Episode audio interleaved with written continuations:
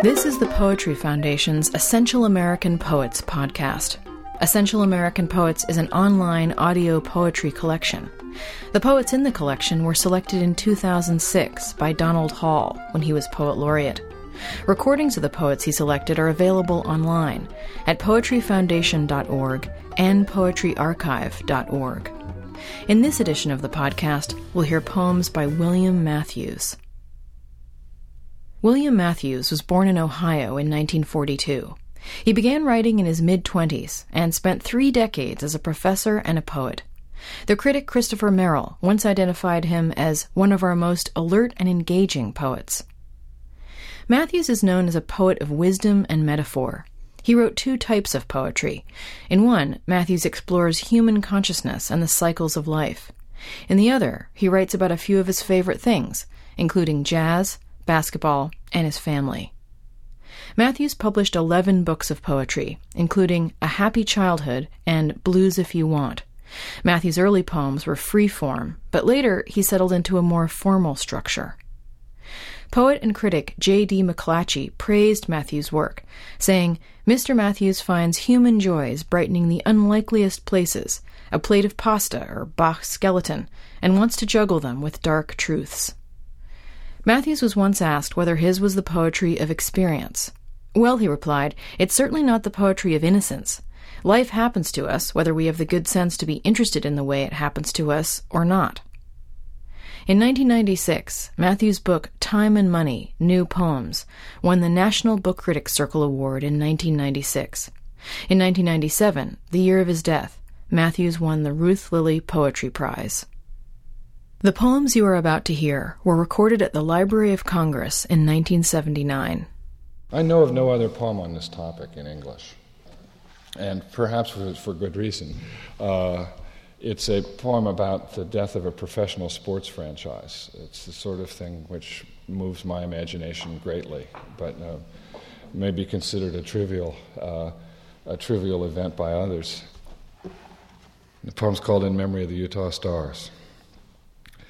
Each of them must have terrified his parents by being so big, obsessive, and exact, so young. Already gone and leaving, like a big tipper, that huge changeling's body in his place, the prince of bone spurs and bad knees. The year I first saw them play, Malone was a high school freshman, already too big for any bed, 14, a natural resource. You have to learn not to apologize, a form of vanity. You flare up in the lane, exotic, anywhere else. You roll the ball off fingers twice as long as your girlfriend's. Great touch for a big man, says some jerk. Now they're defunct. At Moses Malone, boy wonder at 19, rises at 20 from the St. Louis bench, his pet of a body grown sullen as fast as it grew up. Something in you remembers every time the ball left your fingertips wrong, and nothing the ball can do in the air will change that. You watch it set, stupid moon, the way you watch yourself in a recurring dream. You never lose your touch or forget how taxed bodies go at the same pace they owe, how brutally well the universe works to be beautiful, how we metabolize loss as fast as we have to. I put a second poem about basketball into this manuscript, or that is to say, ostensibly about basketball. It's called Foul Shots, a Clinic. It is, in fact, probably a poem whose shape might be recognizable to anybody who tries to transmit a skill. It could have been called piano lessons or tap dance lessons or anything. In my case, it's called Foul Shots, a Clinic. Okay. Be perpendicular to the basket, toes avid for the line. Already this description is perilously abstract. The ball and basket are round, the nail head centered in the center plank of the foul circle is round, and though the rumpled body isn't round, it isn't perpendicular. You have to draw an imaginary line, as the breezy coaches say, through your shoulders. Here's how to cheat. Remember your collarbone.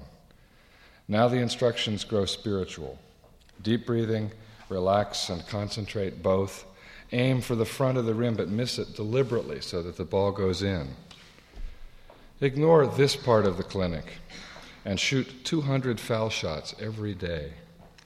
Teach yourself not to be bored by any boring one of them.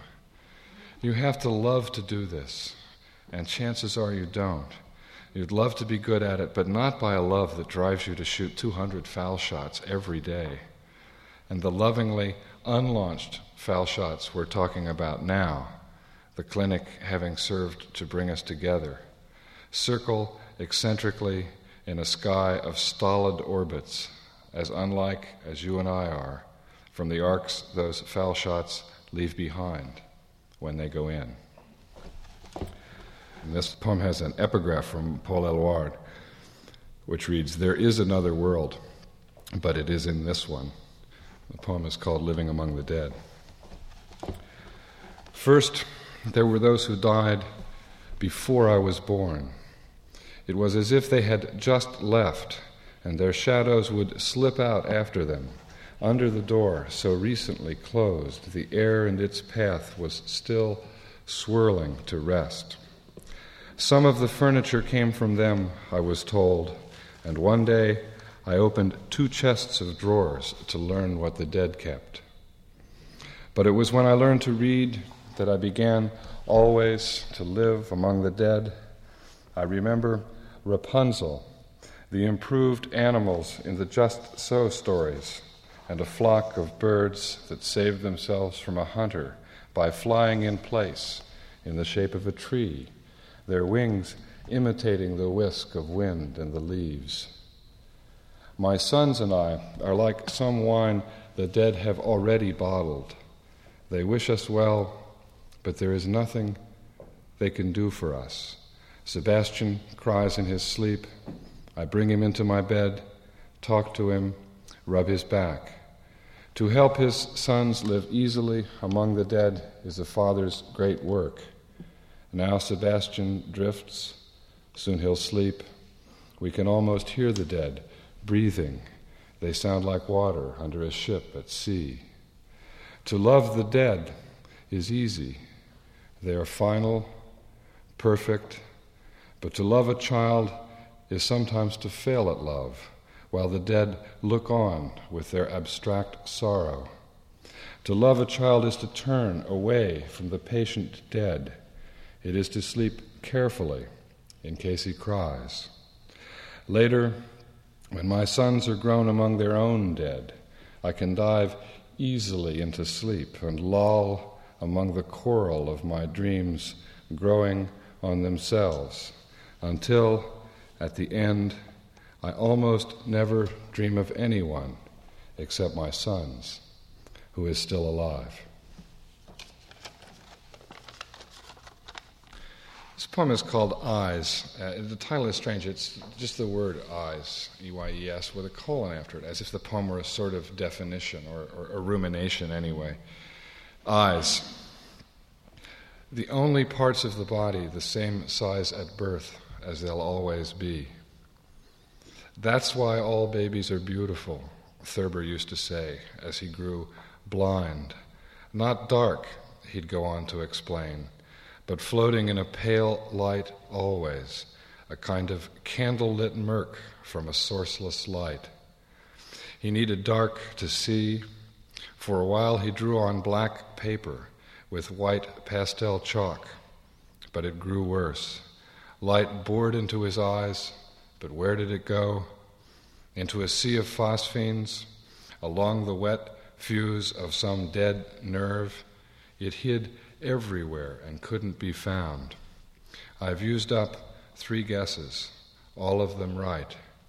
It's like scuba diving, going down into the black cone tip that dives farther than I can, though I dive closer all the time.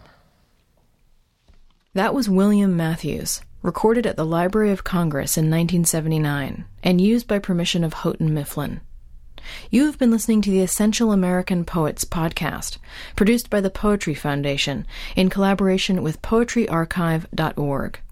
To learn more about William Matthews and other Essential American Poets, and to hear more poetry, go to poetryfoundation.org.